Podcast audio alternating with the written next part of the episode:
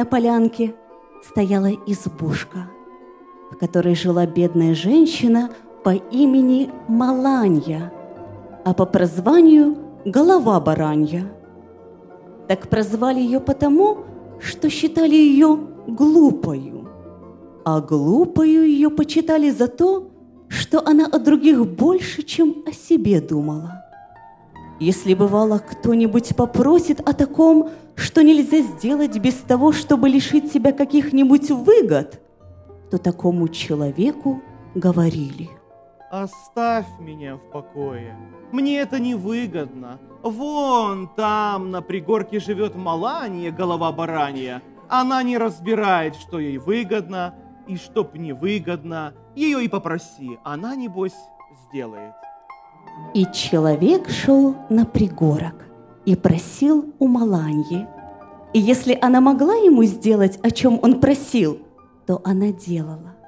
А если не могла, то приветит, да приласкает и добрым словом утешит, скажет «Потерпи, Христос терпел и нам велел». У Маланьи избушка была крошечная, так что только можно было повернуться около печечки.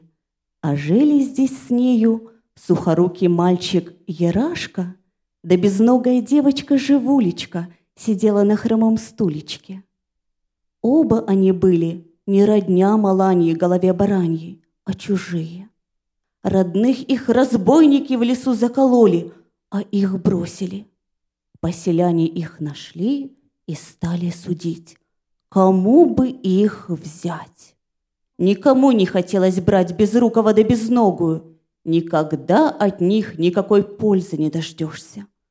А Маланья услыхала и говорит. Это вы вправду, добрые мужички, говорите. Без рук, без ног ничего не обработаешь. А пить есть надо. Давайте мне ерашку с живулечкой. Случается, что мне одной есть нечего. Тогда нам втроем веселее терпеть будет. Мужички захохотали. Без, беззаботная. Говорят. Мелания, прямая ты голова баранья. И отдали ей и Ярашку, и девочку-живулечку. А Маланья их привела и оставила у себя жить. Живут часом с квасом, а порою с водою. Маланья ночь не спит, то богатым бабам пряжу придет, то мужикам вязенки из шерсти вяжет, и мучится, и соль заработает, и хворосту по лесу наберет, печку затопит и хлеба спечет, и сама поест, и ерашку с живулечкою покормит. Сошлись перед вечером у колодца домовитые бабы и спрашивают Маланью.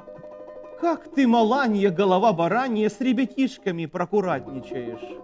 А все хорошо, слава богу, отвечает Маланья.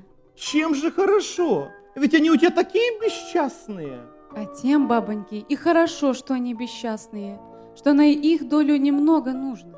Если бы они были посчастливее, да позадачливее, мне бы не послужить ими Господу Богу, а как они плохие, да бездомные, что я им не доспею, все это для них лучше того, как если бы я их не приняла, да об них не подумала. Покивали бабы головами и говорят. А ты еще вперед подумала ли, что с ними будет? Нет, говорит Маланья. Я об этом не думала. Да как же так можно? Надо ведь о переду думать. А Маланья отвечает. Что пользы думать о том, чего знать невозможно? Даст Бог день, даст и пищу на день, а ночью нам всем есть спокойно печечки. И то правда, сказали бабы. Они плохие, может быть, помрут скоро на твое счастье. А Маланья руками замотала. Что вы, что вы? Говорит. Зачем смерть звать? Я ее к себе на порог не хочу. Пусть она за дверьми присохнет. Домовитые бабы распотешились и рассмеялись. Ха-ха-ха! Ну, Маланья, Говорят. голова баранья, да какая ж ты удалая да смешная, саму смерть у порога засушить хочешь. Пошла Маланья к Ярашке с живулечкой, понесла им водицы напиться дать и ее согреть в горшке, да головенки вымыть у припечка. А бабы стоят у колодца Вслед ей смотрят и пересмеиваются. А к ним из лесу выходит старый старичок. На две клюки опирается. Бабоньки, Говорит. кто у вас тут на селе жив-здоров человек, что пущает к себе неимущего путника? А бабы ему отвечают. А ты чей человек? И как тебя звать по отчеству? Старик отвечает. Странник я света Божьего, и имя мне живая душа на костыльках. Приустал в пути, да уснуть хочу. Не знаем мы тебя. Отвечали бабы. И пустить к себе без мужиков не смеем. У мужики у нас строгие да грозные, придут, заругают нас. Что же видно, вы своих мужиков больше Бога боитесь? Бог-то ведь выел принять, покормить неимущего. Бабы отвечают. И то правда твоя, старичок. Божье слово помним, а человеческого боимся. Живая душа покачала головой и говорит. А ведь это, бабоньки, походу быть, так бы ведь вовсе не надобно. Пойду к самим мужикам, у них попрошусь. Пошел к мужикам, и мужики его не пустили. Кто тебе знает, сказали. Может быть, тебе слабым прикинулся и сам разузнать хочешь, где у нас добро дорогое лежит, да ворам открыть. А может быть, у тебя на теле прыщи да вереды, а у нас избы чистые, и полы стланые. Иди-ка по тропиночке в гору, там есть бедная избушка. В ней живет Малания, голова баранья. Она всех пущает и тебя пустит. Спасибо вам, добрые хозяева. Отвечал старичок живая душа и пошел к Маланье. А Маланья увидела его из окна и послала безрукого Ярашку, чтобы звать его ужинать. Ярашка добежал к старику и кричит. Иди, кось, детко, тетушка Маланя наварила горшок с нитки, сольцой посолила, зовет тебя ужинать. Старик, живая душа, погладил Ярашку по голове. И то, Говорит. к вам иду. Другие-то не пускают. И только влез в избу, тесно стало, и сесть нечем. А Маланья говорит. Садись, дедушка, со с ребятушками ешь, а я постою. Сел детку и поужинал, и заговорил по-учтивому и по-ласковому. Спасибо. Говорит, Тебе что не спросила, откуда я и как меня звать по имени, а посадила хлеба есть. Я теперь пойду в лес, у тебя тесно. Всем нам лечь негде. Что ты, что ты, живая душа Божья? В лесу медведи и волки ходят. Разве я тебя ночью туда выпущу? Всем место будет.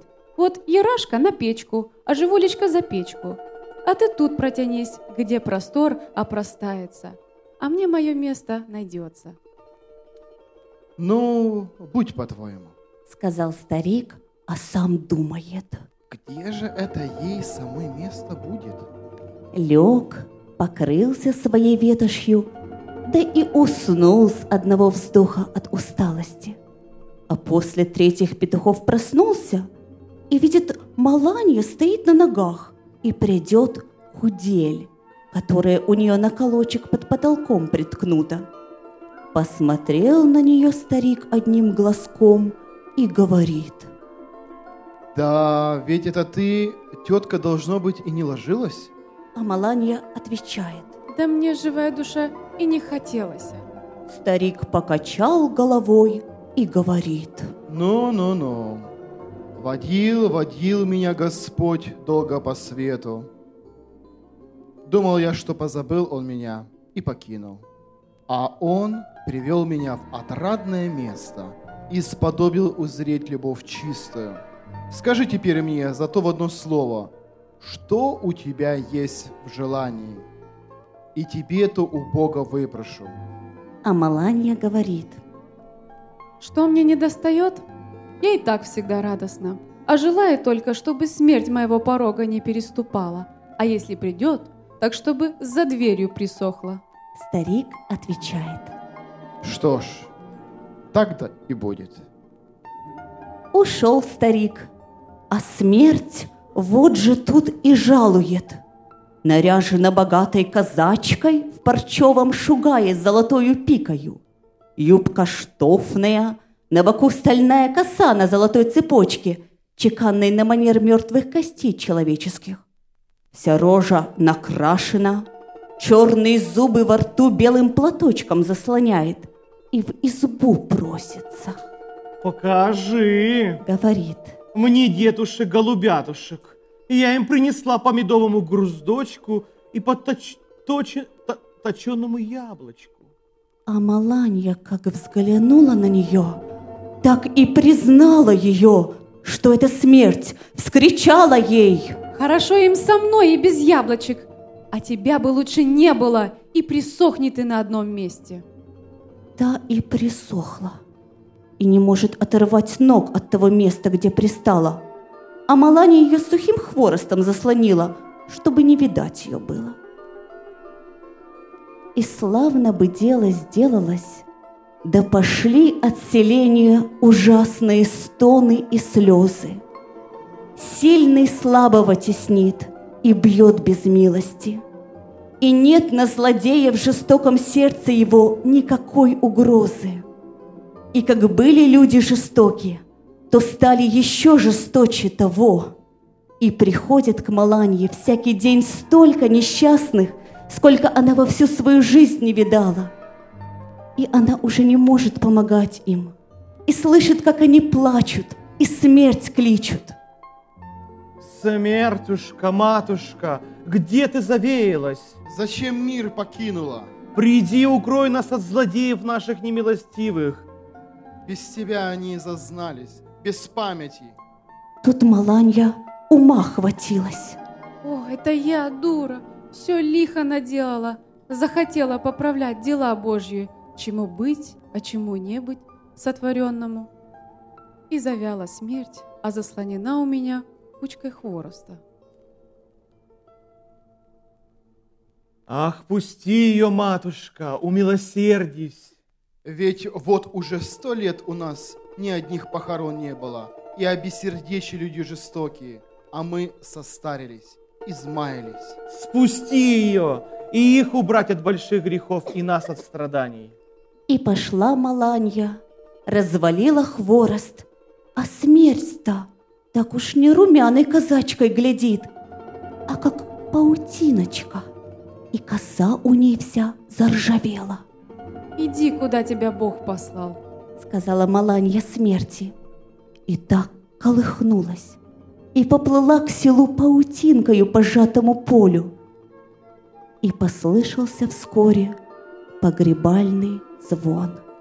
И перекрестились бедняки, и встрепенулись богатые мужики.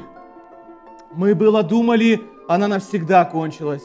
А вот она, как змея из хворосту выскочила. Нельзя век лютовать и властвовать.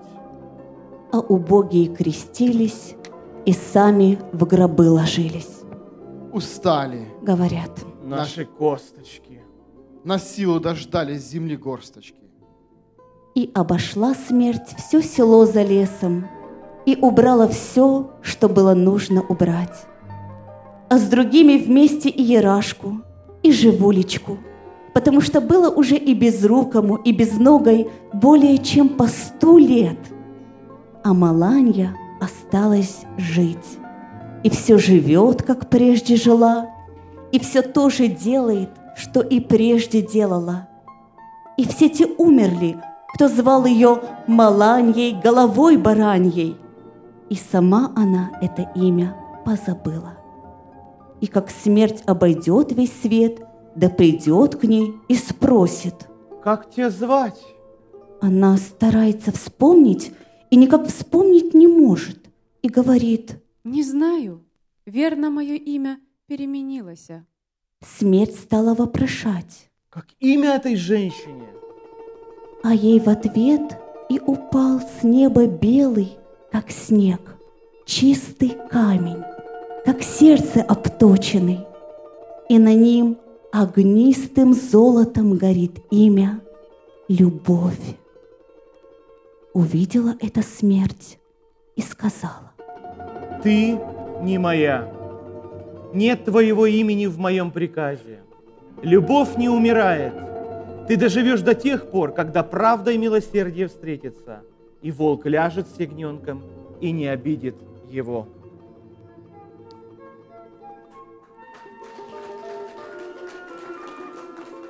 Итак, история, которую я предлагаю вам немного забыть на время.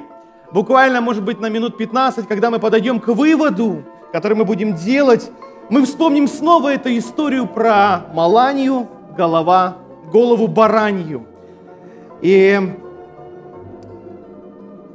очень часто в нашей жизни и, в принципе, с кафедры мы э, слышим, как проповедующие обращаются к событиям последнего времени. Они обращаются к событиям, которые происходят в этом мире, связывают это с библейскими пророчествами, записанными в Библии, и пытаются истолковать, истолковывают. И в одной из таких характеристик последнего времени, которые мы находим в Библии, является, и оно написано в Евангелии от Матфея, 24 глава, это умножение беззакония, да? то есть увеличение преступлений. Преступлений различного рода, а особенно преступлений, которые носят экономический характер.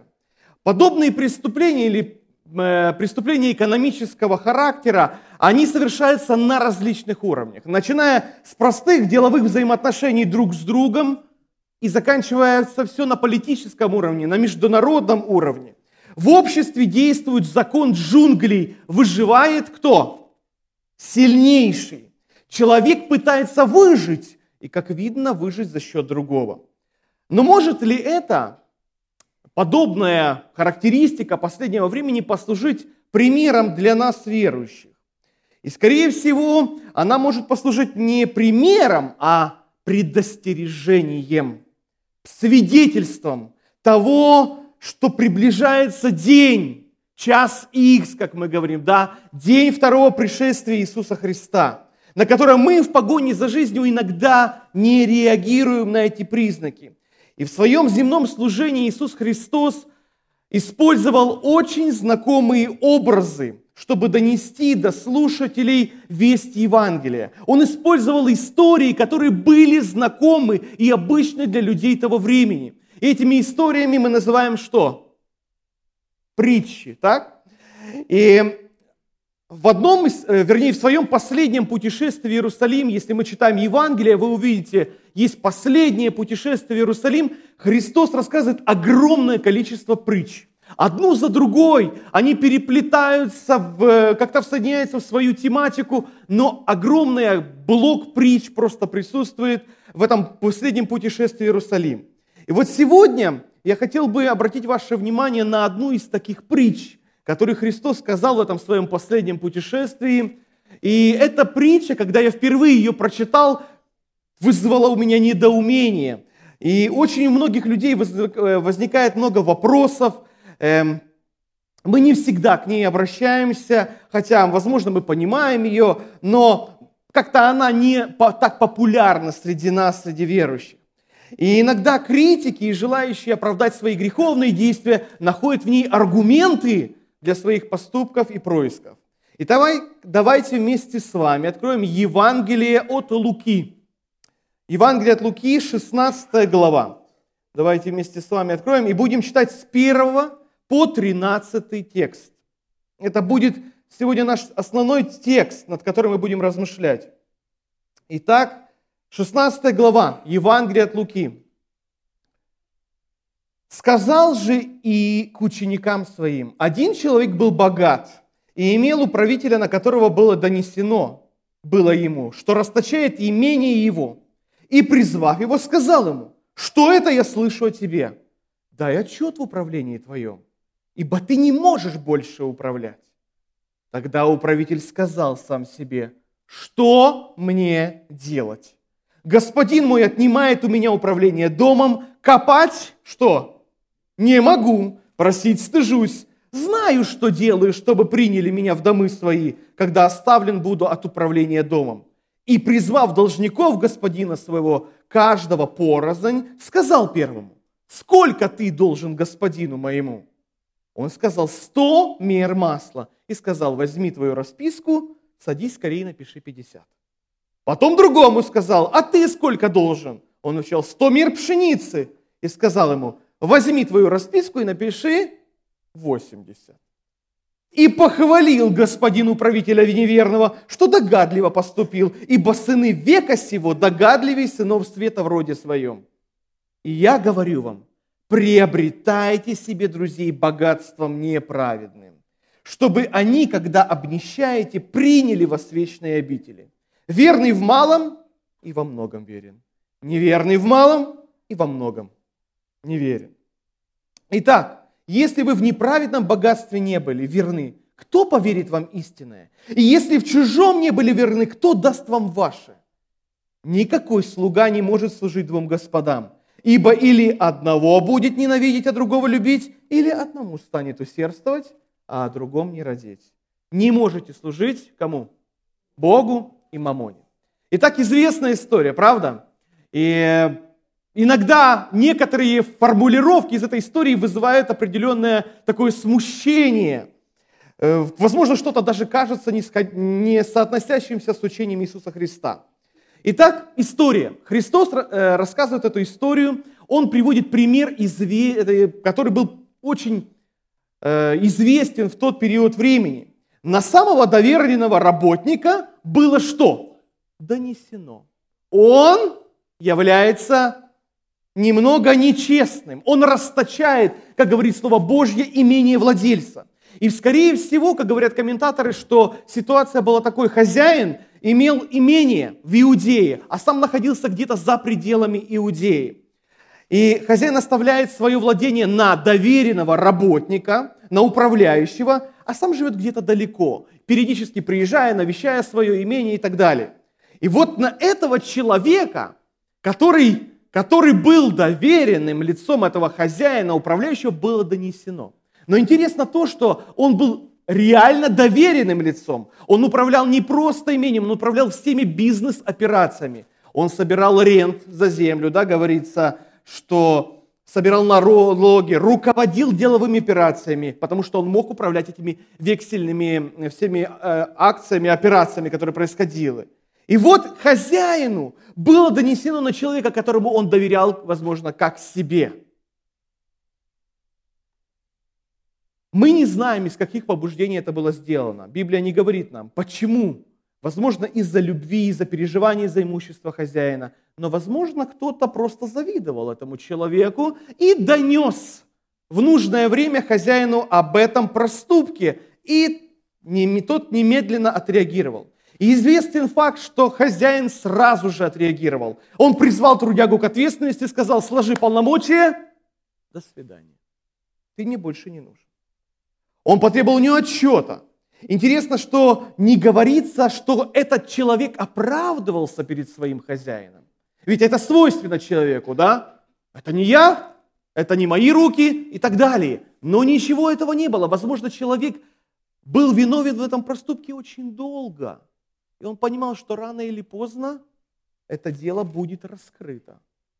И поэтому он не спорит, не спорит с хозяином. Но, как ситуация говорит, этот человек не был готов оставить своего хозяина, правда? Или он был готов уйти сразу же? Нет, история говорит, что чемоданы с деньгами он не насобирал. Ничего у него не было. Он остался у разбитого корыта. Он понимал, все, это конец. За годы своей работы он не скопил никакого капитала, никакого имущества. Он понимал, что ни, даже махинации с имуществом не дали ему никакой прибыли на данный момент. И казалось бы, перед нами предстает образ глупого человека, безрассудно проживающего свою жизнь свое имущество. Перед нами предстает образ глупого человека, который, имея возможности, становится обречен на голодную смерть. Но когда история в, в интерпретации Христа развивается дальше, говорится, что когда он попал в тяжелую ситуацию, что-то с ним произошло. В одно мгновение, буквально в одном тексте, как здесь написано, все меняется – и так как еще не все полномочия были забраны от него, он решил использовать это для того, чтобы улучшить свое положение и навести мосты взаимоотношения, которые ему в очень скором будущем пригодятся. Он приглашает должников своего хозяина и помогает ему уменьшить долг перед его хозяином. Используя свои полномочия, он подписал новые расписки, где долг был существенно уменьшился. Вы помните, в одном случае на 20, на 20 чего-то, а в другом случае на 50. То есть 50% сделал скидочку такую. Тем самым эти люди стали соучастниками этого преступления. Так или нет? Они уже участвовали в том, что происходит, в этом обмане. И тем самым они становились обязанными помочь ему в очень скором будущем. Далее история говорит о том, что хозяин узнал. И вместо того, чтобы наказать служащего, управляющего, он хвалит его. Хвалит его за сообразительность, но мы к этому еще придем. История дальше не развивается, Иисус обрывает эту историю и делает вывод. Вывод, который очень многих вводит в смущение, и мы пытаемся всегда найти какое-то оправдание этому тексту про богатство неправедное. Бесчестность, на первый взгляд, выставляется в похвальном свете. И вот эта притча, она немного трудна в своем истолковании, и поэтому на протяжении истории возникало очень много различных интерпретаций. Э, и такой был богослов, это как пример, средневековый богослов Ансельм Кентерберийский. Вот он приводит трактовку или объяснение этой притчи следующим образом. Хозяин – это Бог, как он видел. Управитель – покаявшийся человек. Подмена векселей – это первый плод праведности. И подобных интерпретаций, если вы откроете комментарии, можно найти очень много. Но для нас важно найти ту суть, так или нет, услышать, что Господь желает нам сказать сегодня. И первое, с чего мы начнем, это посмотрим контекст, в котором сказана эта притча. И кому она была обращена в первую очередь. Первое. Итак, давайте посмотрим, кому Христос, или когда Он произносит эту притчу в первую очередь. Смотрите, мы уже говорили, что Иисус произносит эту притчу в своем последнем путешествии. И как я уже говорил, целый ряд притч Христос произносит. И вот эта э, притча произнесена после известной нам с вами притчи. Давайте откроем Евангелие от Луки, 15 главу, и посмотрим, какие три притчи мы находим в 15 главе. Эм, а пропавшая овца есть? А, а потерянной драхме тоже присутствует. И притча о блудном сыне. Это, 6, это 15 глава. 16 глава начинается с притчи о неверном управителе, наша с вами сегодня притча. И дальше Христос рассказывает какую притчу? О богаче и Лазаре. Тоже мы знаем эту притчу. Итак, мы видим, что эта притча, наша с вами притча, она находится как бы в обрамлении двух, о блудном сыне и притчи о богаче и Лазаре. Как вы думаете, что объединяет три этих притчи?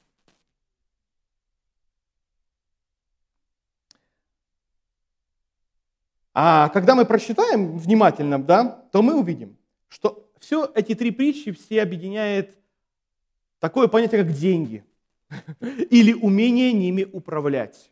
Деньги или умение ними распоряжаться. Умение управлять тем, что было верено хозяином всего вечного. В притче о блудном сыне мы видим, что речь идет о недальновидно растраченном богатстве, и сын потерял все. В притче о неверном управителе тоже человек что сделал? Тоже неправильно распоряжался имуществом, своим положением и тоже потерял все, ну, до определенного момента. Притча о богаче и Лазаре прослеживается та же мысль, только она наслаивается проявлением жадности. Но в притче о неверном управителе еще Иисус говорит о человеке, который в критический момент все-таки воспользовался возможностью распоряжаться деньгами так, чтобы быть спасенным. И как результат, сын и богач потеряли все, так или нет? Все имущество – этот человек приобрел друзей и помощь в будущем. Дальше, второй момент, на который важно обратить внимание, это кому обращается Христос в этой притче. Это тоже важно для интерпретации. Господь, давайте 15 главу снова обратимся к ней. С 1 по 3 текст прочитаем. Приближалось, приближались к нему все мытари и грешники слушать его. Фарисеи же и книжники роптали, говоря, он принимает грешников и есть с ними. Но он сказал им следующую притчу. Кому обращается Христос? Он обращается к книжникам и фарисеям. Теперь 16 глава, первый текст. Сказал же и к ученикам своим. Кому обращается теперь? К ученикам. Теперь, если вы посмотрите на 16 главу, 14 эм, текст, это после притчи о неверном управителе, он говорит, слышали все, э, все это и фарисеи, которые были серебролюбивы и смеялись над ним. Он сказал им, и дальше начинается снова история, обращение к кому непосредственно? Книжникам и фарисеям. Итак, в двух притчах обращен Христос обращается к фарисеям, но в середине вставляет историю, которую он обращает или в ней обращает внимание на своих учеников и адресует ее своим ученикам. Почему? Почему вот эта разница или в чем особенность? Мы видим, что в двух притчах, обращенных к фарисеям, книжникам и фарисеям, Христос обращается ко всему народу Божьему, которому было дано все для того, чтобы стать светом в этом мире, реализовать Божий план – мы помним историю, они были освобождены от рабства. И Бог дал им Тору, так или нет? Бог сделал с ними невероятные чудеса, и когда мы читаем в Библии перечисление этих чудес, думаешь вообще, как это было возможно? Но Бог это сделал с ними. Бог даровал им пророков, деньги, таланты, Бог дал им землю, друзья мои, землю, которую Бог дал им. Но все это привело к тому, что они отвергли того, кто был подаятелем всего этого. Так или нет? Они отвергли Спасителя. И теперь Христос обращается к своим ученикам и говорит, вы имеете шанс сегодня стать моими друзьями. Вы сегодня можете стать теми, кто смогут приобретать друзей для Господа. Да, история народа говорит о том, что люди отвергли Спасителя.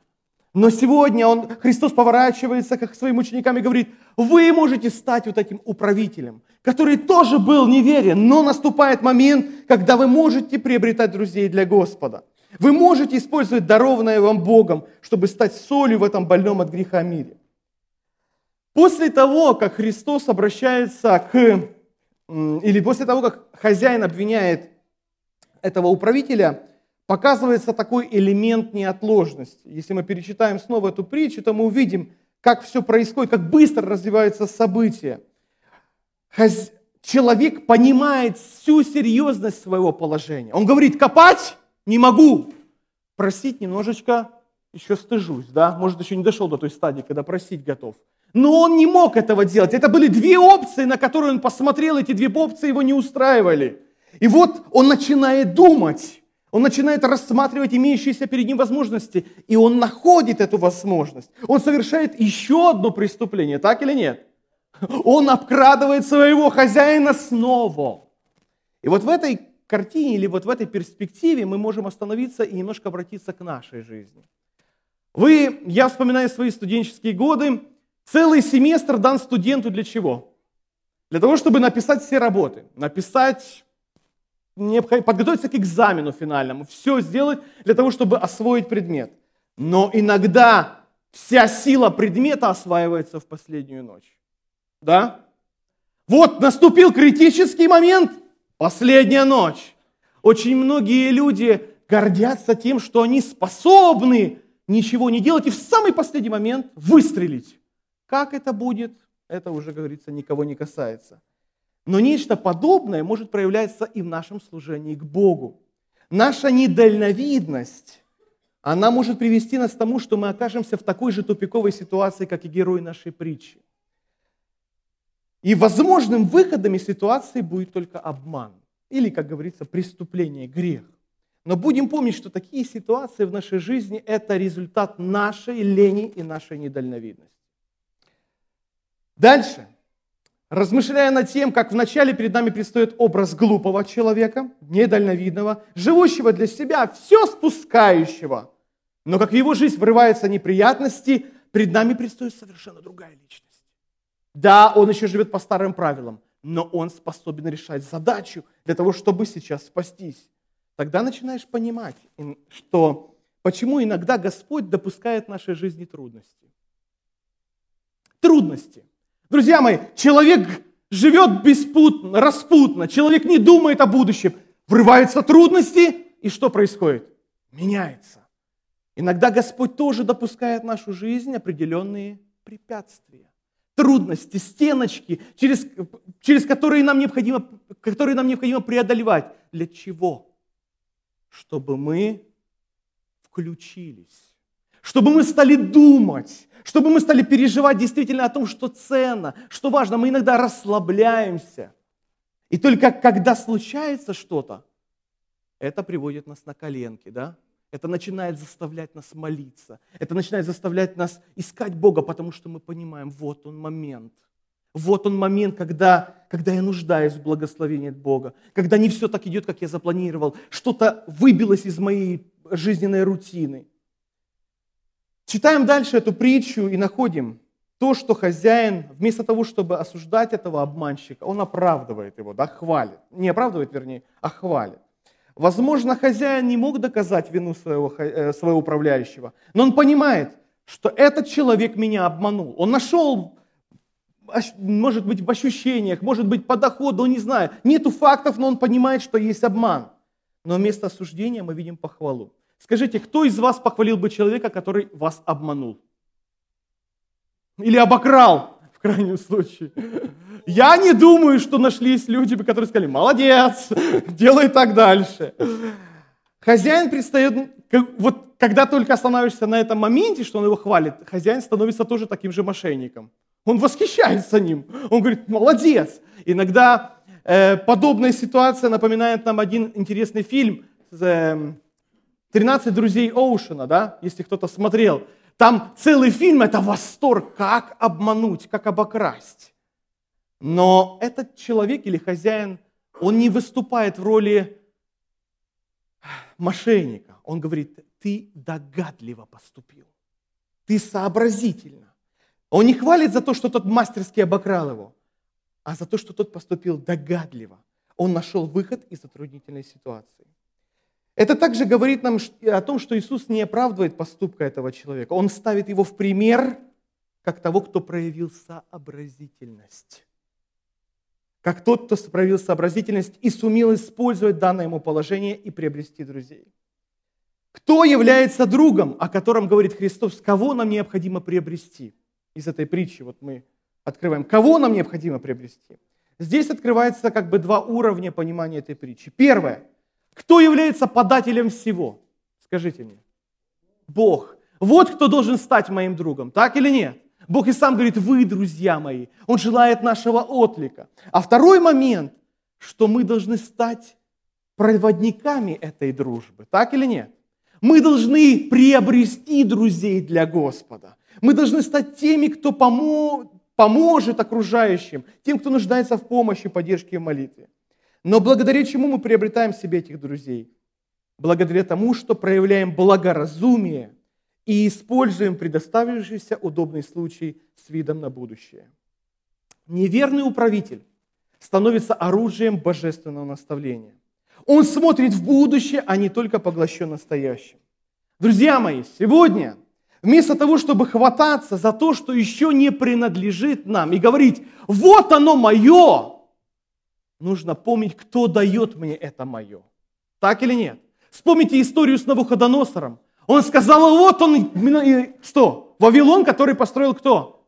Я построил этот Вавилон. Оно мое, мои руки, я владыка всего этого. Помните история, чем закончилась?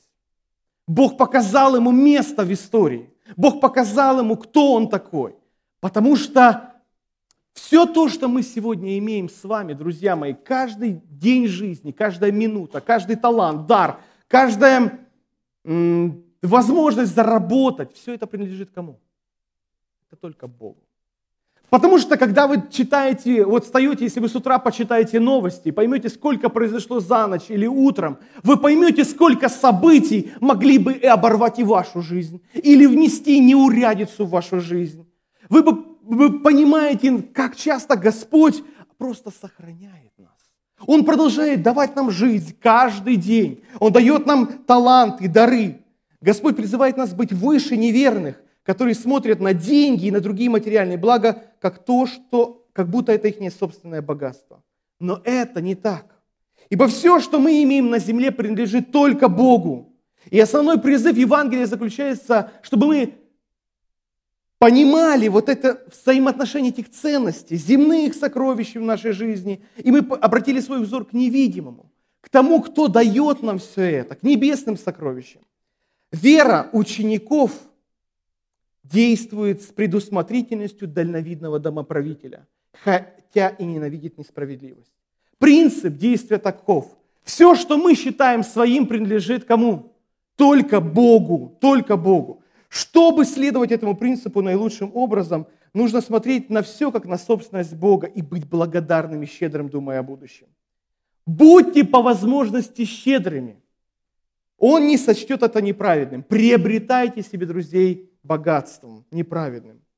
Интересно то, вот в этой всей ситуации вспомнить историю, которую мы вначале вам попытались проиллюстрировать. Историю про Маланию голову баранью. Что делала эта женщина? Почему она получила это прозвище? Потому что она раздавала. Она стала тем человеком, который приобретал что? Друзей. Богатством неправда. Все, что было в ее жизни, все, что она имела, даже этот маленький домик, все становило или служило одной цели – проповедовать добру, рассказывать, приобретать себе друзей богатством неправедным. Богатство неправедное – это богатство, данное нам Богом, наша щедрость может проявляться в любом акте, друзья мои. Это не только деньги. Мы когда слышим слово «щедрость», сразу что что? Денежные суммы появляются где-то в голове. Но щедрость, она проявляется и во взаимоотношениях, и в близости, и, возможно, просто в слове, в улыбке, в понимании и так далее. Все это, талантах, которые, в которых нуждается церковь, это есть щедрость. Господь призывает нас быть щедрыми, отдавая и делясь драгоценными истинами Святого Евангелия. Господь призывает нас не повторять ошибок народа Божьего в прошлом, а приобретать друзей для Господа, для Всевышнего – чтобы выполнить то, что, для чего мы были выбраны. Итак, подводим итог. Четыре вывода, которые мы сделаем из того, о чем мы говорили. И Христос сам, в принципе, делает эти выводы из этой притчи. Первое. Данное нам имущество следует использовать для приобретения друзей верных. То, что мы имеем, Господь дает нам с определенной целью, чтобы мы использовали это для приобретения друзей верных. В чем заключается истинная и неприходящая истинная ценность? У раввинов была такая поговорка. Богатые помогают в бедном мире здесь, а бедные помогут богатым в будущем. Раннехристианский учитель Амброс в адрес богача, построившего новые амбары для своего имущества, сказал, «Нужды бедных, дома вдов, рты детей, вот амбары богатых». Действительное богатство заключается не в том, что человек удержал, но в том, что он раздал.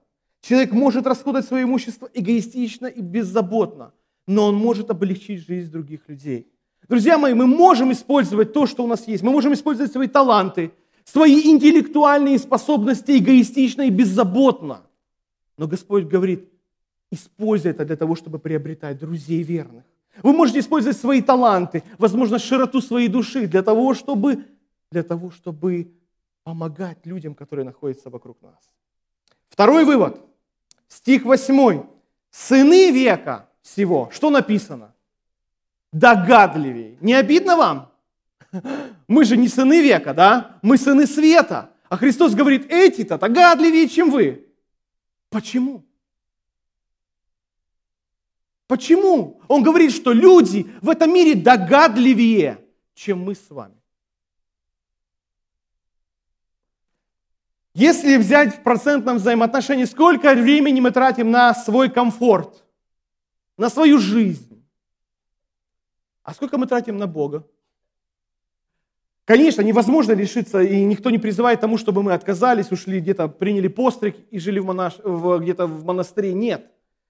Но наша жизнь, наша жизнь, она должна становиться наполненной Богом, наполненной каждый день. Сыны века сего догадливы, потому что они, они стараются, они измышляют. Сколько талантливых людей изобретают что-то и зарабатывают миллионы.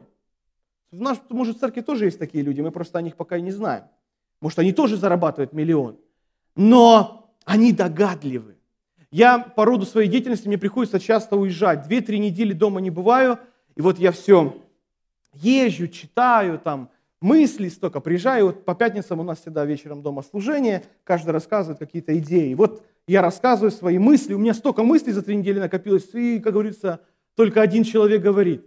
Но проходит неделя дома, и мыслей ноль, потому что за три недели столько дел накопилось, надо все сделать. Надо вставать рано, ложиться поздно, Где Бог в этой всей ситуации? Где Господь? Бог говорит, что мы должны быть догадливее сынов света. Мы должны также с таким же усердием, как мы пытаемся заработать деньги или, возможно, построить какую-то свою империю, с таким же усердием строить Царство Божье на этой земле. Еще один стих, э, вернее, еще один вывод, третий вывод, который мы сделаем, это стих 10 и 11. Верный в малом, что? Во многом верен, неверный в малом и неверен во многом. Итак, если вы в неправедном богатстве не были верны, кто поверит вам истинное?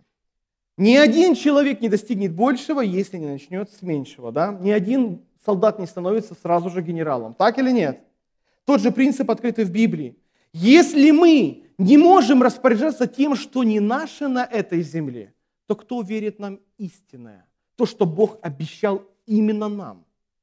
Если мы не способны здесь распорядиться своей жизнью, то кто нам верит истинное? Кто верит нам дар жизни вечной? Что достанется нам на небесах, зависит от того, как мы воспользуемся доверенными нам вещами здесь на земле, которые были верены во временное управление.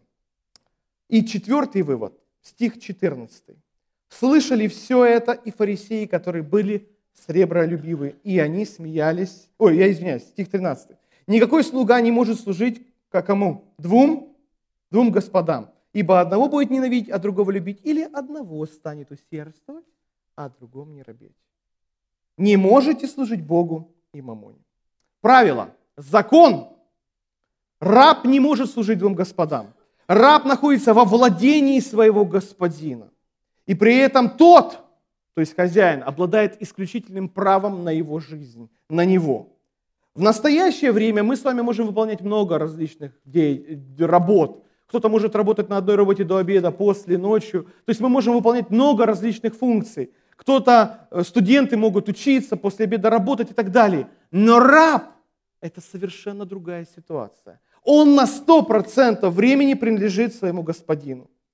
И когда мы смотрим на эту историю, мы понимаем, что служение Богу не может быть побочным занятием. Так или нет? Мы не можем принадлежать Богу, но где-то иногда – мы или принимаем, заключаем с Ним соглашение, или нет. Если мы решили служить Богу, то это должно быть каждое мгновение нашей жизни. Вся наша сила, все наши возможности должны принадлежать Ему. В нашей работе, что бы мы ни делали, мы должны обращаться к Богу. Только тогда действительно поддерживается эта связь, это взаимоотношение. Только тогда мы признаем, что вот Он, тот, кто дарует мне этот каждый день. Тот, кто дарует, доверяет мне, сделал меня управителем на этой земле. Все эти выводы, все эти четыре вывода, которые мы с вами рассмотрели, можно суммировать в одном простом слове, с которым божественный учитель обращается сегодня к нам, которым пронизано все Евангелие. Это слово, к которому обращается Христос сегодня каждому из нас. Друзья мои, Господь обращается каждому из нас с вестью. Будь верен мне. Верность в каждом дыхании, в каждом слове, в мысли, в каждом действии, в каждом поступке, который мы совершаем, верность нашему Богу. Не позволяйте дьяволу играть с вами. Мы иногда думаем, вот здесь верный, а здесь немножко неверный. А вот здесь совсем уж верный. Но Бог призывает нас к стопроцентной верности, к посвящению, к сообразительности, чтобы не только физические силы, интеллектуальные, эмоциональные силы, все было направлено на то, чтобы созидать Царство Бога на этой земле, чтобы мы вместе с вами стали проводниками, чтобы мы вместе с вами действительно приобрели друзей для Господа. И в конце я хочу рассказать вам одну историю о человеке, который стал верным. Стал верным и человеке, который, ну, лично для меня в своем служении является огромным примером. И он жил, ну, много лет назад, можно так сказать. Ему было 17 лет, его звали Дитрих, и он э, поступил богословскую семинарию. Хотя родители не особо поддерживали его в этом. Он уч, обучался э, служению, систематической теологии в Берлинском университете и так далее и тому подобное. Ему это нравилось, он жил этим. И история говорит, что этот человек действительно очень быстро развивался. Он быстро защитил докторскую, он э, ну, был сильным, сильным в исследовании Слова Божьего. Звали его Дитрих Банхёфер, это немецкий богослов. Э, И вот, два- когда ему было 27 лет, к власти приходит Гитлер. Немецкий народ воспринял Гитлера как мессию, да? И церковь тоже поддержала его. Вся церковь практически поддержала его. Церкви где-то были пассивные, где-то были слабые, но, но были отчасти политизированы. Они поддержали приход вот его нового Мессии, который возродит наш народ, нашу национальность. Но проходило время, и Гитлер стал говорить такие слова. Христианство исчезнет в Германии, так же, как это произошло в России. Германская раса существовала за тысячу лет до Христа, и в будущем мы прекрасно обойдемся без христианства.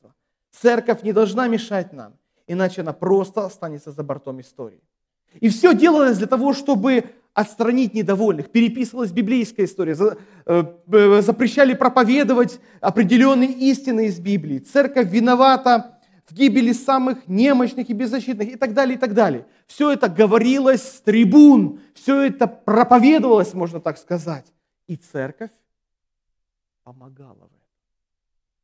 Церковь помогала в этом. И вот такие люди, как Дитрих Банхёфер, они восстали против этого. Они говорили, церковь не должна участвовать. Церковь должна именно стать тем оплотом правды, действительно адекватной позиции.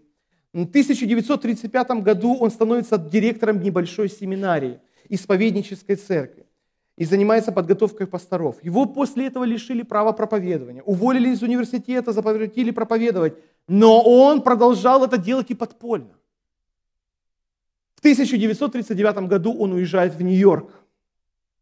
И в Европе начинается, как вы знаете, мировая, Вторая мировая война. И друзья ему говорят, не возвращайся, зная его настроение, его характер, говорит, не возвращайся. Это очень печально закончится.